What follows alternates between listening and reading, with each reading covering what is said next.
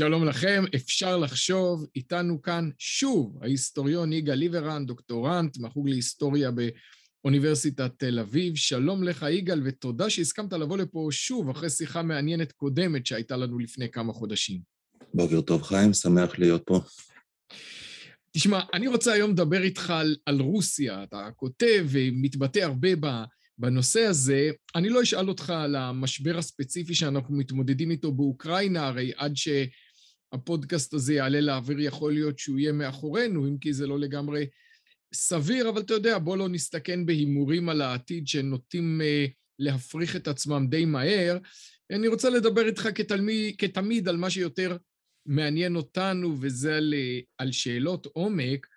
אה, בעיני רבים, גם ברוסיה וגם במערב, מה שאנחנו רואים כאן הוא יותר מאשר איזו התנגשות רגילה ברמה אה, הגיאופוליטית. אנחנו רואים פה בעיני אה, רבים, בצדק או שלא בצדק, איזשהו עימות בין שתי תרבויות, ככה ודאי פוטין מציג את זה, בין תרבות המערב, הפרוגרסיבית, הליברלית, ששוקעת באיזה טרלול פנימי, מה שבאמת קורה, עם מדיניות חוץ אה, רופסת, אה, קצת היפית, אה, שראינו אצל אובמה ואצל ביידן, בהחלט לא אצל טראמפ. ומהצד השני אנחנו רואים רוסיה לאומית, עם דתית, מסורתית, שמרנית, ופוטין כל פעם מדגיש בנאומיו בשנתיים שלוש האחרונות שרוסיה היא אלטרנטיבה לא רק מדינית, אלא גם תרבותית, חברתית, למה שקורה בעולם המערבי. זה באמת נכון מבחינת מה שקורה בחברה הרוסית עצמה? וואו, זאת שאלה יפה ומורכבת, אה, ואני מקווה שאני אספק לה תשובה אה, יאה. תראה, על רגל אחת זה לא נכון ב... כמעט בשום רמה, לפחות ככל שזה נוגע לרוסיה. ואני אנסה להסביר. אני אתחיל עם המערב, ואחר כך אנחנו נגיע לנושא הרוסי. אתה צודק שבבחינה אה, הזאת שמערב אינו יודע לעכל את רוסיה באופן היסטורי, הוא לא ידע לעשות את זה לא בתחילת המאה ה-20, הוא בוודאי לא ידע לעשות את זה אה, כמעט לאורך כל אה, התקיימותה של ברית המועצות. אה, הוא היה נורא נורא מבולבל ברגע שברית המועצות קרסה, ואני חושב שאם כבר, אז אולי רק עכשיו הבלבול הזה מתחיל טיפונת לעבור אה, ולהתבהר, אה, סוף סוף מופיעים מומחים במערב שקצת מתחילים להבין את מה שקורה שם. אה, אפילו בממשלים, אני אקרא לדוגמה הממשלים האמריקאים, גם בממשלים אמריקאים מאוד אה, רובסטיים כאלה, מאוד פעילים, כמו זה של רייגן, התפיסות לגבי מהי ברית המועצות ומה היא רוצה ומה יקרה בה, היו סופר מעורפלות. אני כבר לא מדבר על אה, ממשלים נעבכים כאלה, כמו של קרטר יודע, פורד וג'ונסון וכאלה. אני מדבר אפילו על ממשלים שנחשבים לנורא חדים אה, ומביני עניין וכאלה שהתמודדו עם אה, האיום הסובייטי בהצלחה, גם הם אה, פעלו על עדים, והעדים האלה, אני מתכוון שהיו בה שם אנשים מאוד ספציפיים שפעלו שם זמן קצר, וחרף ההתנגדות של המערכת הצליחו להשאיר חותם שלהם, נגיד כמו שריצ'רד פייפס, ההיסטוריון, שעבד זמן קצר בממשל רייגן הראשון, שהוא באמת מומחה טוב לרוסיה, להיסטוריה הרוסית ולתרבות הרוסית, ובמקרה הוא קיבל הזדמנות לעבוד בממשל שם בתור אה, יועץ אה, של ביטחון לאומי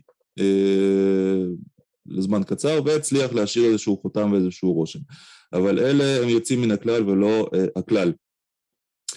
ככה שמומחים לרוסיה כמעט ולא קיימים במערב, אני חושב שזה מתחיל להשתנות רק לאחרונה. אמ, אז זה לגבי מדיניות החוץ המערבית כלפי רוסיה. לגבי האלטרנטיבה הרוסית כפי שפוטין מציג אותה. תראה, אנחנו יכולים לעבור סעיף סעיף ולראות שהמצב אה, שהתעמולה הרוסית מציגה הוא באופן הכי פשוט שקרי. סתם דוגמה. יש טענה שרוסיה היא מדינה דתית עכשיו. אמ, איך אנחנו יכולים לבדוק את הטענה הזאת? האם אה, העובדה שמצלמים את הנשיא בכנסייה ליד הפטריארך מצביעה על זה שרוסיה היא דתית? יכול להיות, אבל אני חושב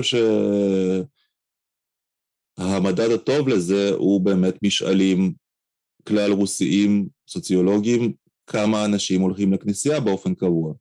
ואז אתה מגלה שזה משהו בסביבות ה... בין אחוז ומשהו לשלושה.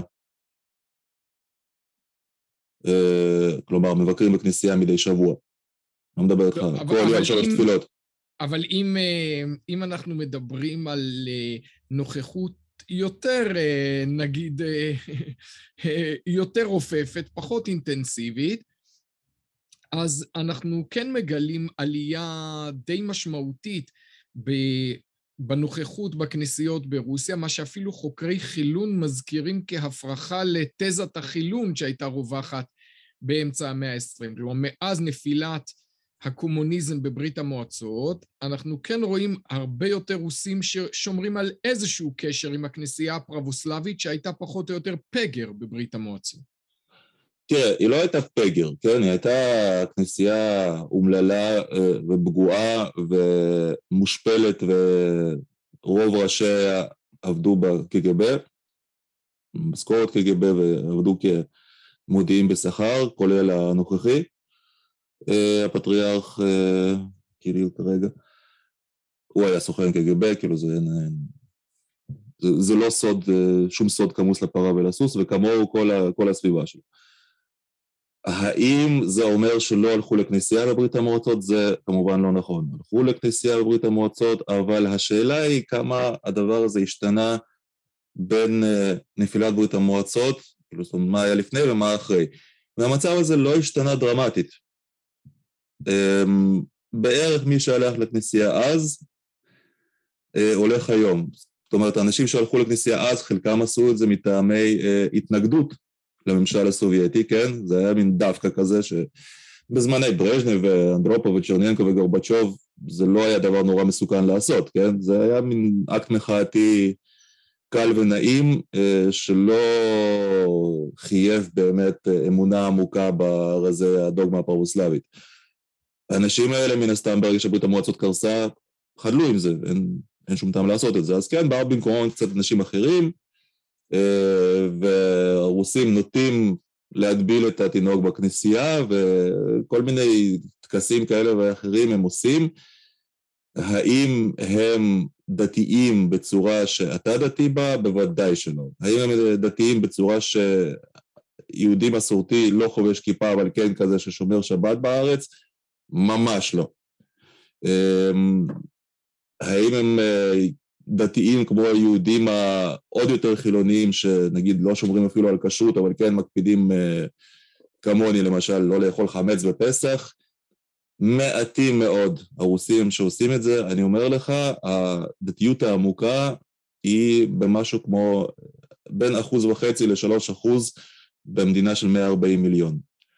האם זה הרבה אנשים במספר אבסולוטי? כן. האם זה אומר שרוסיה היא דתית? ממש ממש לא. אוקיי, אז בואו נעבור לסעיף אחר ברשימה הזאת. תבחר אוקיי. אתה, אפשר, אפשר לדבר על השמרנות, אפשר לדבר, אמ, אפשר לדבר על אה, כלכלה, אם כי זה פחות מעניין אותנו, אפשר לדבר על הילודה ברוסיה שהיא נמוכה, אבל היא, בניגוד למה שקורה במערב, שהיא נמצאת בצלילה מתמדת ברוסיה, יש עלייה בילודה ב-20 אה, ב-20 שנה האחרונות. אתה לא רואה פה פרמטרים שמאוששים את התזה הזאת? אמ, אני חושב שכשאנחנו מסתכלים על הילודה, אני לא נורא מבין בנושא הזה, אז אני מראש מצטער שאני, אה, אם אני אעשה טעויות גסות. אמ, ממה שנדמה לי, זה מאוד תלוי באיזה שנים אתה מודד את זה, אוקיי? אז ברור שבשנות ה-90, אחרי קריסת ברית המועצות ובשנים של הכלכלה המאוד מאוד קשה, הילודה המשיכה לצנוח כמו שהיא צרכה בזמן של ברית המועצות, המשיכה לצנוח גם אחריו. ברגע שחלה איזושהי התאוששות כלכלית, ברגע שהמחירי הנפט זינקו, וזה המזל הגדול של פוטין, זאת אומרת, שהוא בא ב-2000 להיות נשיא, אה, בין 98 ל-2000 הנפט זינק והפך, קיבל מחיר כפול ממה שהוא היה, הוא היה ב-98 אם אני לא טועה משהו כמו 15 דולר לברל, וב-2000 הוא כבר היה 30, זאת אומרת בדיוק המחיר שבו שווה עוד פעם להתחיל את uh, תעשיית הזיקוק הסובייטית העתיקה, שפתאום זה מתחיל להביא איזשהו רווח מזערי אבל רווח, ובין 2000 ל-2008, סוף הקדנציה השנייה שלו, הנפט זינק פי שלוש מזה, אוקיי? כלומר הגיע קרוב ל-100 ומשהו דולר לברל. משהו שברית המועצות לא יכלה לחלום עליו, כן? אה, או ילצין. אז כשחלה ההתאוששות הזאת, כמובן שזה גם משפיע על הילודה, והילודה קצת התחילה לעלות. ואז השאלה היא, למה אתה משווה? האם אתה משווה את זה למספרים אה, אבסולוטיים של אה, מה זה ילודה מוצלחת? היא בוודאי לא שם. אם אתה משווה את זה למספרים התהומיים של סוף ברית המועצות ועידן ילצין, בוודאי שחלה איזושהי התאוששות. ההתאוששות הזאת, ככל שאני יכול לשפוט, הסתיימה בעשור השני של שנות האלפיים. רוסיה שוב חוזרת ומאבדת מהאוכלוסייה שלה. אה, ככל הנראה העיבוד הוא, אתה יודע, הפרטים הדמוגרפיים האלה מאוד uh, תלוי איך אתה מסתכל עליהם, אבל הקונצנזוס כרגע שרוסיה מאבדת כמיליון איש לשנה. מה שאגב יכול להסביר אם שוב לגלוש לרגע לאקטואליה, חלק מהלחץ שמרגיש פוטין, כי מדינה כל כך גדולה ששוקעת לאיזה תהום דמוגרפית, לפעמים זה מעורר את הלחץ שאם לא עכשיו ומתי. כלומר, אתה לא יודע כמה צבא אתה תוכל להעמיד בעוד אה, עשר או עשרים שנה במדינה כזאת. אני הייתי שמח להסכים איתך שזה אחד מהשיקולים החשובים שלהם, אני חושב שלא.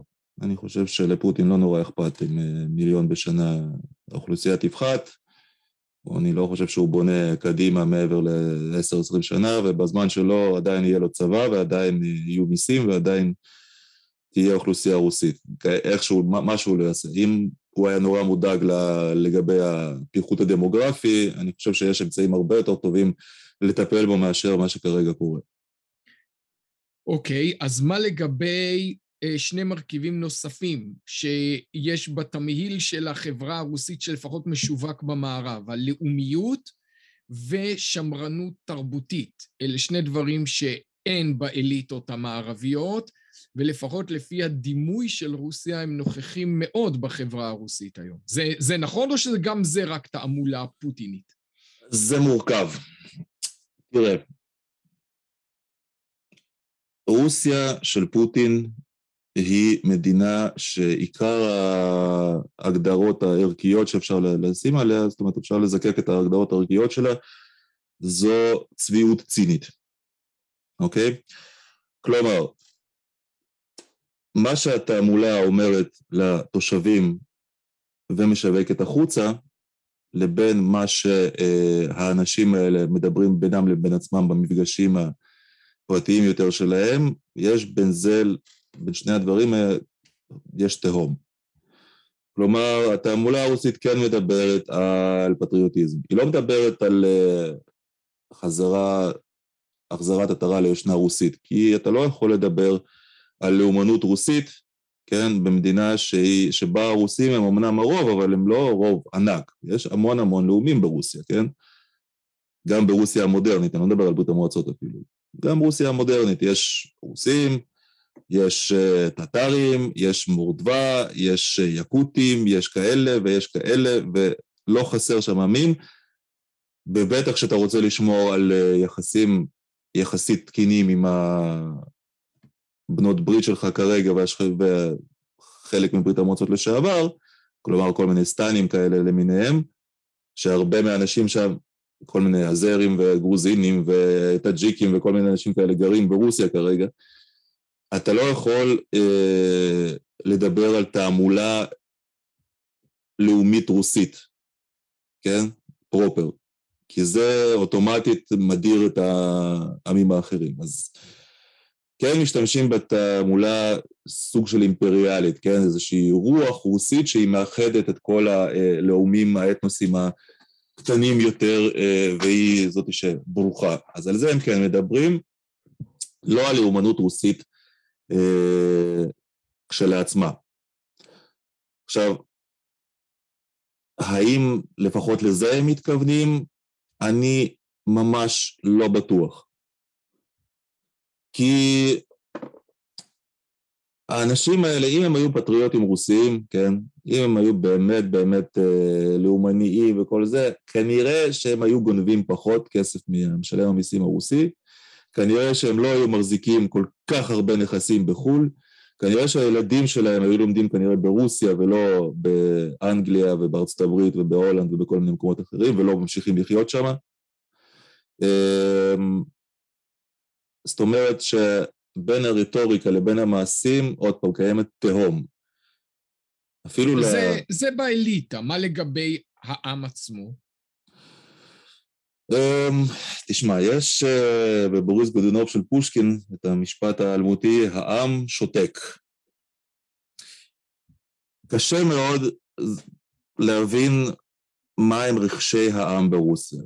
זאת אומרת, פוטין באמת 22 שנה בשלטון, הוא לפחות 15 שנה מהם משקיע מאמץ ניכר בלהשתיק כל קול אלטרנטיבי אה, לתעמולה הממסדית. כלומר, קשה מאוד להאמין לסוציולוגיה שיוצאת כרגע מרוסיה, גם למכונים שנחשבים יחסית סבירים, גם הם, אתה לא יכול לדעת האם המחקר כרגע שיצא, האם הוא הזמנת הממשל או שזה באמת מחקר אובייקטיבי. רשתות uh, תקשורת ברוסיה, בטח בחמש שנים האחרונות, כשהוא ממש חונק את כולם, אז רשתות תקשורת ברוסיה הן כולן ממסדיות. יש כמה אה, אלטרנטיבות שבינתיים ברחו נגיד לכל מיני מדינות בלטיות או לפולין ולצ'כיה, או שממשיכות עדיין ברוסיה ויוצאות אה, מוצמד לכל ידיעה שהם מפרסמים, מוצמד שהידיעה הזאת מתפרסמת על ידי גוף שהוכר כסוכן זר, טה טה טה טה טה טה. לי זה לא מפריע כמובן לקרוא את זה, אבל אה, ייתכן שלבן אדם רוסי רגיל, שלא נורא מבין בפוליטיקה ולא נורא רוצה להבין, אז זה, זה מדיר את האמצעי תקשורת האלה מתחום הצפייה שלו. אנחנו לא יכולים אפילו לענות על שאלה פשוטה, מה, אה, מאיפה האדם הרוסי הממוצע צורך את החדשות שלו, כן? כי הממסד נורא סומך על זה שהוא צורך אותם מהטלוויזיה, שכל הטלוויזיה כרגע בידיו, הוא סומך על זה שהוא צורך אותם מאתרי תקשורת באינטרנט ממסדיים, מרדיו ממסדי וכאלה. יכול להיות שהוא צודק בזה, יכול להיות שהאדם הרוסי באמת צורך את זה משם, ואם כך, באמת הוא מאוד מאוד מורעל על ידי הפרופוגנדה הזאת. ממה שאני יודע, אה, אמצעי תקשורת ממסדיים הם נחלת דור מאוד מאוד מבוגר, שגם הוא הולך ומואס בזה. זאת אומרת שאדם נורמלי ברוסיה לא שומע חדשות בטלוויזיה, קורא את הכל מהאינטרנט, אה, ו, וגם שם הוא משתדל להימנע מערוצי התעמולה הרשמיים. אבל תשמע, אבל בסוף, יודע, בסוף, הם יודע, בוחרים, בסוף הם בוחרים בפוטין, הבחירות שם, זה לא, מן הסתם לא בחירות חופשיות כמו במערב, אבל לא שמעתי טענות שזה בחירות כמו ברו, בסוריה של אסד. כלומר, זה לא שהאיש אה, מתעלם, באמת כנראה הרוסים בוחרים בו ברוב גדול פעם אחרי פעם. תראה, חיים, אה, יש צורה נורא פשוטה לענות על זה ולשבור את זה, ויש צורה יותר מורכבת, אני אעשה את שתיהן. צורה נורא פשוטה היא, אם פוטין היה סומך על זה שהרוב הגדול סומך, תומך בו, כנראה שהבחירות שם היו חופשיות, אוקיי? לא, לא היה טעם בכלל לעשות את כל הפוילשטיק האלה שעושים עם הבחירות. אם הוא היה סומך על זה שבאמת יש לו אפילו 60% מהאוכלוסייה, ולא 75 שהם מדברים עליהם כל הזמן, אפילו 55% מהאוכלוסייה היה מספיק לו כדי לא לעשות כלום. אם, היה, אם היה לו ביטחון מוצג בזה. obviously אין לו ביטחון כזה, ובגלל זה מה שקורה ברוסיה הוא שכל שחקן פוליטי שנחשב לעצמאי ועלול בפוטנציה לאיים על מפלגת השלטון רוסיה המאוחדת ועל פוטין שעומד בראשה, הוא פשוט לא נותנים לו להיכנס לבחירות. כל המפלגות שיש לך כרגע בדומה הרוסית, כולן, בלי יוצא מן הכלל, זאת אומרת, יש שם מפלגה ענקית שהיא רוסיה המאוחדת, שהיא מפלגתו של פוטין, ויש עוד כמה מפלגות שנחשבות לאופוזיציה קונסטרוקטיבית. מה זה אומר? זאת אומרת שזו אופוזיציה שמדי פעם מוכנה לעשות איזושהי רטוריקה טיפה מתלהמת בתוך הדומה, אבל א', אין לה שום אפשרות להתנגד למדיניות הרשמית של הממסד, זאת אומרת כל החלטה שפוטין מקבל ומפלגת השלטון שלו מקבלת, היא תצא אל הפועל, זה לא הקואליציוני כמו אצלנו, וב', גם בתנאים האלה לרוב האופוזיציה הזאת מצביעה יחד עם מפלגת השלטון, כלומר הקומוניסטים והמפלגה של ז'רינובסקי ועוד כמה מפלגות קיקיוניות כמו רוסיה הצודקת אה, וכל מיני שטויות כאלה קטנות, ב-80% מהזמן הן מצביעות כמו הקואליציה, עוד פעם זה לא נכון להגיד קואליציה כי זה לא ממשלה קואליציונית שם, אבל הן מצביעות כמו השלטון ב-80% מהזמן וב-20% מהזמן הן אה, מאווררות אה, רטוריקה. ברור לכולם, וכולם, זה ברור נורא לכולם, זאת אומרת, גם מפלגתו של ג'רידובסקי, גם מפלגתו, המפלגה הקומוניסטית של זוגנוב, הן לגמרי מפלגות כיס של פוטין, לחלוטין. ואף אחד שהוא לא מאושר על ידי פוטין לא מורשה אפילו להיכנס לבחירות. עזוב אה, שאחר כך ישחקו עם התוצאות האלה. גם התוצאות האלה משחקים כל הזמן. אבל זה אפילו לא מגיע לכדי התמודדות, אתה מבין? בתנאים האלה לדבר על זה שרוב רוסיה תומכת בפוטין זה פשוט מצחיק, זאת אומרת, איך אנחנו יודעים במי רוב רוסיה תומכת? לא נותנים לאף אחד חוץ מפוטין לשחק. אז מה לגבי דימוי אחר של החברה הרוסית, הפעם לא כל כך מהצד של התעמולה של פוטין, אלא דווקא במערב.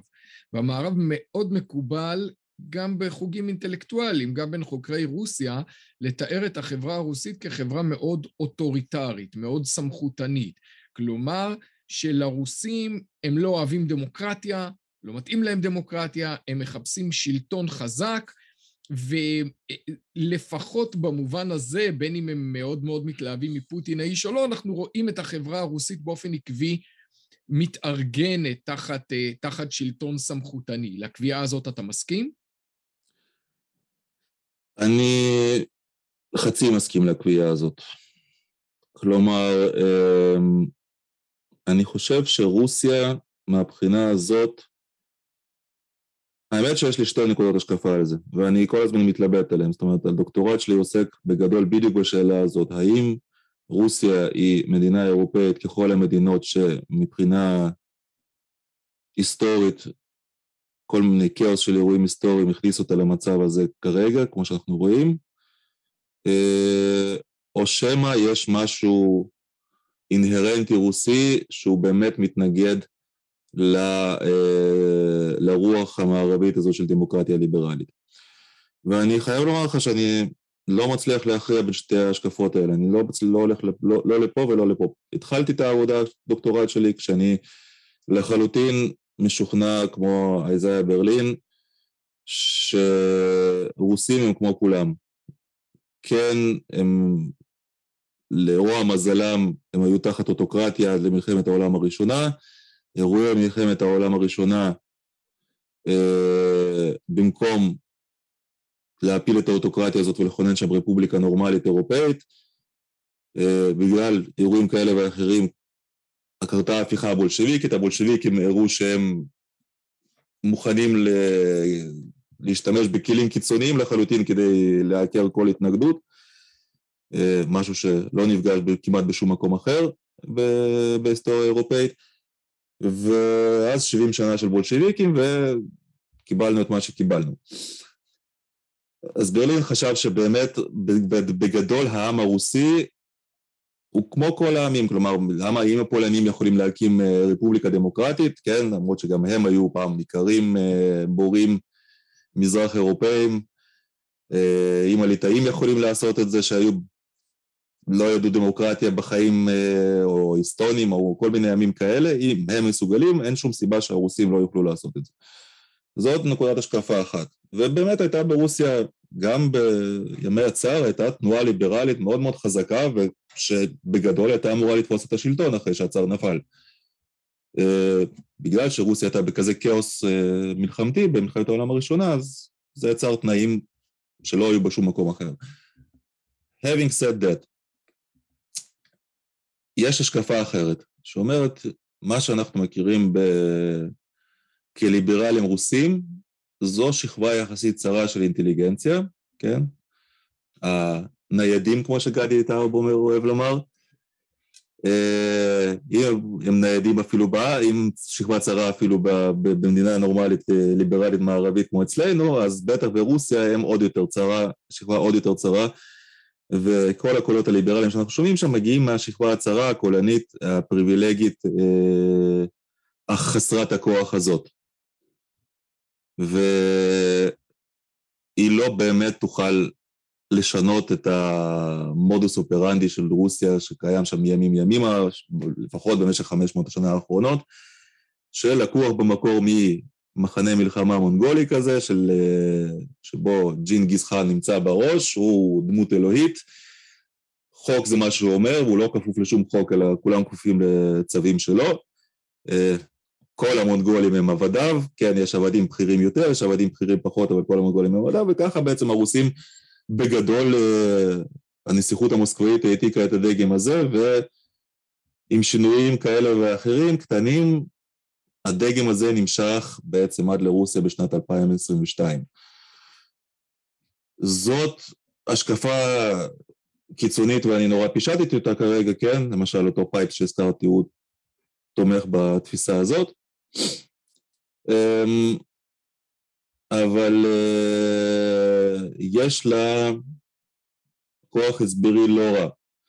אז זה נורא מפתה גם לקבל אותה, כן? כי עוד פעם, אני, ברגע שמתחילים לצלול לתוכה ולפרק אותה לגורמים, יש המון תמיכה לטיעונים שלו, כן? הוא כל הזמן מראה שהדגם האוטוקרטי הזה, הוא כל הזמן חוזר על עצמו ברוסיה, וברגע טיפה זזים ממנו, אז רוסיה נכנסת לכאוס ולמלחמת אזרחים ול... ולברדק. ובצורה כזאת זה איכשהו הממסד מצליח לשמור עליה, אה, על איזושהי יציבות. זה דגם חזק, מעניין, אבל אני עדיין לא מוכן לקבל אותו, או לאמץ אותו במלואו. אני עדיין חושב שגם אם האזרח הרוסי הממוצע, כן, זה, זה שלא קורא הרבה ספרים ליברליים וסתם עובד מבוקר עד לילה וכל זה, אני חושב שגם הוא ספוג במידה מספקת של uh, חינוך וערכים אירופאים, שאותם הוא קיבל בבית ספר, שאותם הוא קיבל מאיזה שהם סרטים, התרבות הרוסית היא תרבות אירופאית, כן, בכל זאת. Uh, אני חושב שהוא ספוג במספיק כדי להבין שגם אם ה... Uh, השעטנז הזה של האוטוקרטיה, כן, לא מה אנחנו דמוקרטיה כזו או אחרת, מה שעבד לפוטין בתחילת הדרך, כן, בעשור הראשון שלו בערך, אני חושב שזה עובד פחות ופחות כרגע. אני חושב שזה עובד לו מספיק על מנת להפחיד אנשים שעדיין לא שווה להם לצאת לרחובות, כן? כי נורא זכור לרוסים, כאילו, כמה גרוע היה כשברית המועצות קרסה וכמה גרוע היה בסוף ברית המועצות, ועדיין זוכרים את זה היטב. אה, אבל אנשים מתחילים, יותר ויותר אנשים מתחילים להבין שההתאוששות הכלכלית של רוסיה היא לא בזכותו של פוטין, אלא היא למרות פוטין, כן? אה, שמה שהוא ואנשיו עושים זה מראה את המצב שלהם מבחינה כלכלית ותרבותית ופוליטית ומכל בחינה שלא תבחר. אני חושב שיותר ויותר אנשים מתפכחים. אני רואה את זה גם לפי אנשים שאני מכיר, זאת אומרת כאלה שפעם ראו בפוטין הרבה צדדים חיוביים, היום נורא נורא קשה לי למצוא רוסי, שאני לפחות מכיר, ואני מכיר לא מעט, שיש לו משהו חיובי לומר עליו. לא, אבל השאלה האם מה שמחפשים האנשים שאינם אוהבי פוטין, האם הם מחפשים אה, דמוקרטיה, רפובליקה בסגנון מערבי, או איש חזק אחר. תשמע, אם הסוציולוגיה וההיסטוריה של רוסיה הן מאוד מורכבות וקשה לתמצת אותן, זה תמיד קשה, אולי אני אגיד משהו על המישור האינטלקטואלי. אני מתעניין הרי בהגות שמרנית, ובעוונותיי רוסית אני לא קורא, אבל אני קורא מה כותבים באנגלית על השמרנות הרוסית, ודי מקובל בין חוקרים שכותבים על שמרנות רוסית, שבהחלט יש זרם כזה עם היסטוריה של מאות שנים. נוכח גם היום, אני שומע שמות, אני אפילו לא יודע להעריך את מידת הדומיננטיות שלהם, דוגין, רמיזוב, אבל הטענה חוזרת ונשנית בין האנשים שכותבים על שמרנות רוסית, שבניגוד לשמרנות מערבית, שמראשיתה אצל אדמונד ברק נכרכה בתפיסה ליברלית של מגבלות השלטון, ולא אהדה שלטון ריכוזי, והיה לה מההתחלה זיקה גם לליברליות כלכלית וגם לחוקתיות מדינית במובן של הגבלת סמכויות השלטון, הטענה היא ששמרנות רוסית מראשיתה ועד היום היא אוטוקרטית ודוגלת בשלטון סמכותני חזק ודומיננטי. לפחות על האמירה הזאת אתה חותם? לא. קודם כל, שמרנות רוסית היא תופעה שהיא כרגע בת 200. בספירה הכי, אה, הכי, הכי, הכי אה, מתירנית, היא בת 200, שמרנות רוסית רצינית, כאילו כזאת שהתעצבה לתוך תנועה פילוסופית, הגותית, אה, הומוגנית יחסית, זו תופעה שהתחילה באי שם במחצית השנייה של המאה ה-19. כלומר, לפחות מאה שנה אחרי ההתגבשות של הדבר הזה במערב, אוקיי? אמ, ואני אדבר כאילו על הסלבופילים, כן? השמרנים האלה. עכשיו, כמו שתמיד כשאנחנו מדברים על שמרנות, זה מושג הרבה יותר מורכב ממה שנעים לנו לחשוב. גם בשמרנות המערבית, אה, היא לא, היא כל דבר חוץ ממשנה אידיאולוגית סדורה ואחידה. אתה דיברת על ברק, הוא נציג של זרם אחד, אולי הכי חשוב, השמרנות באמת הליברלית, אבל אל נא, בואו לא נשכח שחוץ מברק, בזמנו של ברק, ואחריו היו נציגים מאוד מאוד שונים לשמרנות המערבית. היה את קרלייל, שאומנם הרבה זמן אחרי ברק, אבל קרלייל בהחלט לא היה אה, ליברל, הוא מאוד מאוד רצה דמות חזקה אוטוריטרית. היה את דה מסטר, שתופס איפשהו באמצע בין ברק לקרלייל, שהוא מאוד מאוד קיצוני ומאוד מאוד uh, רוצה סמכות וכל הסיפור הליברלי לא... דה מסטר הוא ריאקציונר קתולי, הוא לא בדיוק מה שאנחנו אה, מזהים היום. בגלל שעשית, העבודת תזה שלי היא דווקא על דה מסטר, אז אני קראתי אותו לעומק, הוא הרבה פחות קיצוני ממה שנוטים להציג אותו, אפילו ברלין לא הציג אותו נכון. הוא הרבה פחות קיצוני, אבל הוא ללא ספק אוטוריטרי, ללא ספק. והוא לא, בהחלט לא האגף הכי קיצוני בשמרנות המערבית, בונאלד יותר קיצוני ממנו. אה, ואנשים, אה, כל מיני הוגים גרמניים כאלה ואחרים יותר קיצוניים ממנו. שלא לדבר על ההוגים הגרמניים של קונסרבטיב אה, רבולושן, מה שנקרא באנגלית, המהפכה השמרנית של חבר'ה שקמו שם בתחילת המאה ה-20. כל מיני שמיט למשל, כן? הוא הרבה יותר קיצוני מכל דמסטרה או, או ברק. שמרנות מערבית, זרמים רבים לה, אוקיי? גם שמרנות רוסית, זרמים רבים לה. היו שם אנשים הרבה יותר אוטוריטריים וסמכותניים בהחלט. היו כאלה שדגלו במלוכה חוקתית, היו כאלה שדגלו ברפובליקה, אבל עם איש חזק בראש. ואז אתה גם מתחיל לחשוב שמרנות היא לא רק מי שאומר, מה אומר אני מגדיר את עצמי כשמרן, כן? אתה יכול, אה, כשאתה שואל אנשים בצד שמאל, אז הם רואים ליברלים, כן? שמרנים. הם אומרים, הליברל הזה הוא לא ליברל באמת, הוא ליברל שמרן וסמכותני. אז uh, הרבה מהאנשים של התנועה הליברלית הרוסית, כן, הוגדרו על ידי אנשי שמאל רוסי כשמרנים וסמכותניים, למרות שהם בהחלט היו בעד רפובליקה, אה, סבירה לגמרי כמו אנגליה, כן? אולי מלך חוקתי בראשה, כן? עם סמכויות מאוד מוגבלות, אבל בהחלט תמכו בהרחבת זכויות הפרט ובדמוקרטיה הולכת ומתרחבת. ככה שאנחנו, זה מאוד קשה להגדיר את ההגדרות האלה בצורה מאוד, אה, אתה יודע, חדה שאין, שאין בה גוונים אפורים. ורוסיה היא לא יוצאת דופן מה, מהבחינה הזאת.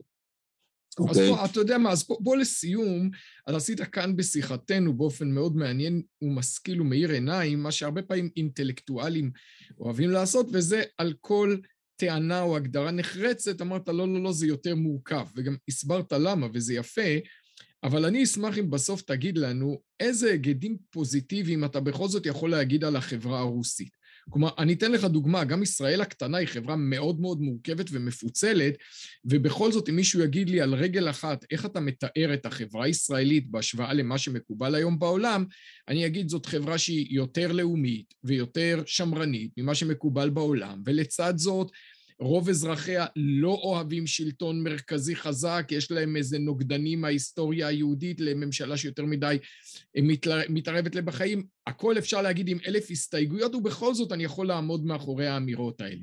אז מה אתה בכל זאת יכול להגיד כן בקווים כלליים על מה שמאפיין את החברה הרוסית, שמבחינתנו אולי נשארה כמו שצ'רצ'יל אמר, מסתורין עטוף ברז בתוך אה, אניגמה. אוקיי. Okay. אני יכול להגיד כמה דברים. אני יכול להגיד שרוסיה היא מדינה אומללה. מבחינת תנאים היסטוריים שנקלעה אליהם, היא מדינה אומללה. מעט מאוד מדינות נכבטו על ידי היסטוריה כמו רוסיה.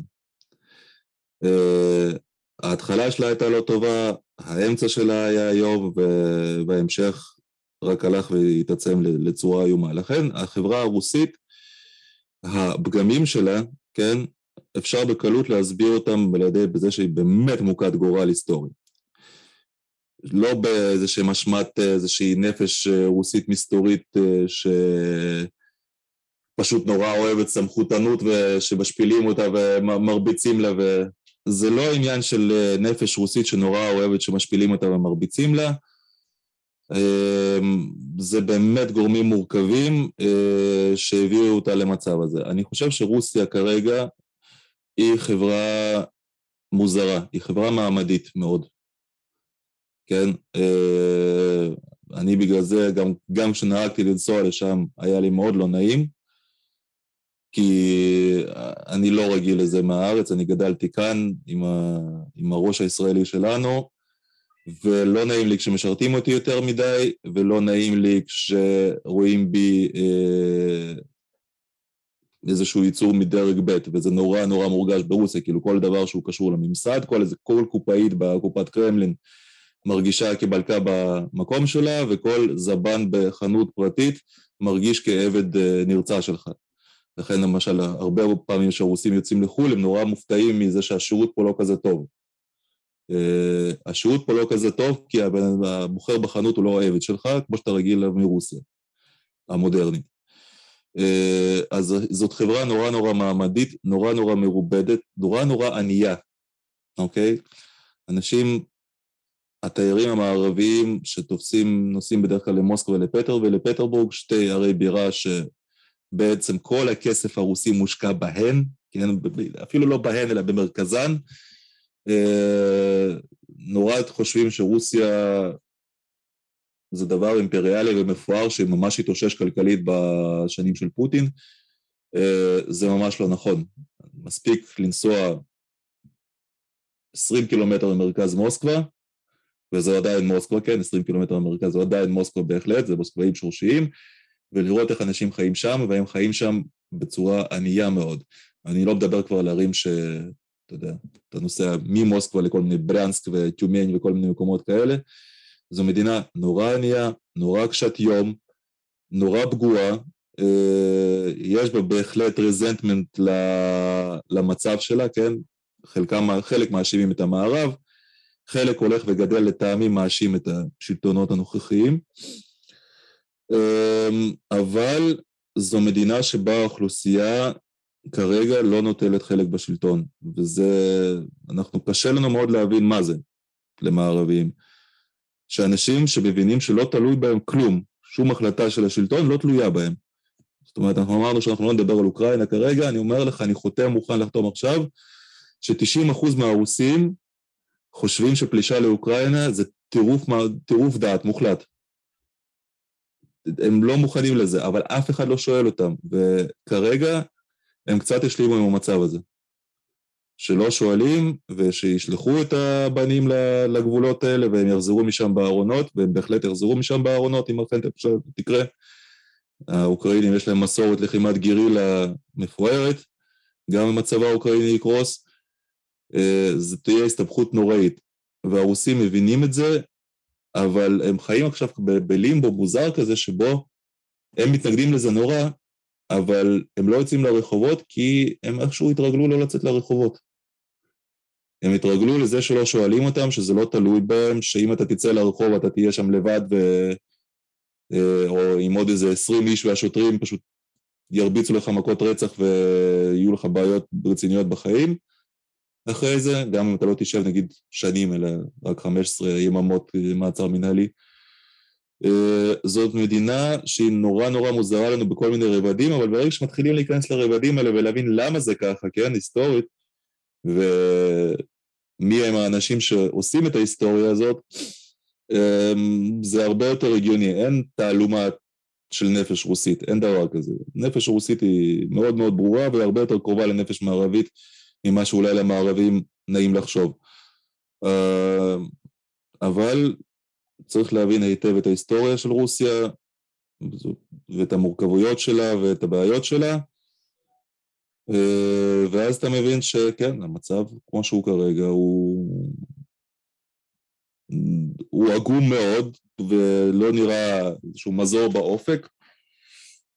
אה, למרות שהרוסים הם בדיוק כמונו. וואו. טוב, אני אקח משיחתנו בין היתר את המשפט הקשה הזה, רוסיה היא מדינה אומללה, אה, ואולי מה שנשאר לנו מרחוק זה להתפלל, שיהיה בעזרת השם יותר טוב, גם להם. אני ממש ממש מתפלל. אני מאוד מאוד uh, אוהב את התרבות הרוסית, היא יקרה לליבי, אני מאוד מאוד אוהב את החברים הרוסים שלי, אני... עם כל הזיכרון ההיסטורי היהודי מרוסיה, אני עדיין מחבב מאוד את העם הזה, זו תרבות מפוארת. שהגורל יתאכזר אליה מאוד, ואני מקווה שהם ישכילו איכשהו להתנער מזה.